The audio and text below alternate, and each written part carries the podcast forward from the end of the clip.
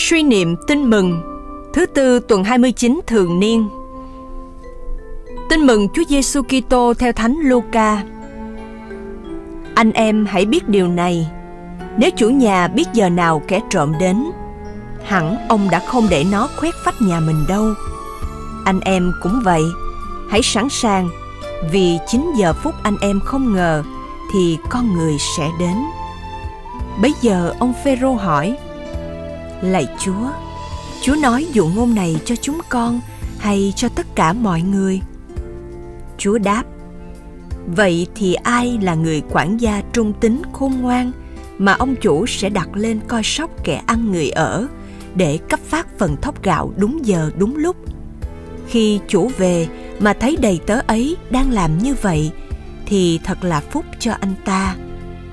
Thầy bảo thật anh em, ông sẽ đặt anh ta lên coi sóc tất cả tài sản của mình.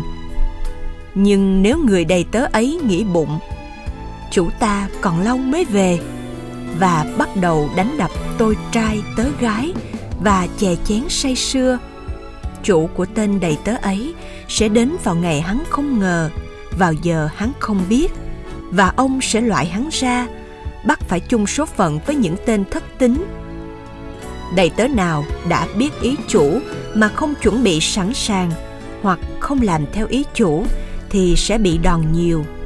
Còn kẻ không biết ý chủ mà làm những chuyện đáng phạt thì sẽ bị đòn ít. Hễ ai đã được cho nhiều thì sẽ bị đòi nhiều và ai được giao phó nhiều thì sẽ bị đòi hỏi nhiều hơn.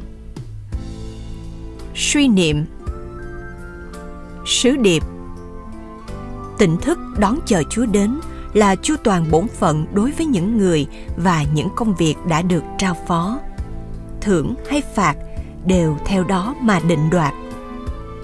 Cầu nguyện Lạy Chúa Giêsu, mỗi người trong chúng con đều là tôi tớ của Chúa, được Chúa trao phó một số công việc để chu toàn.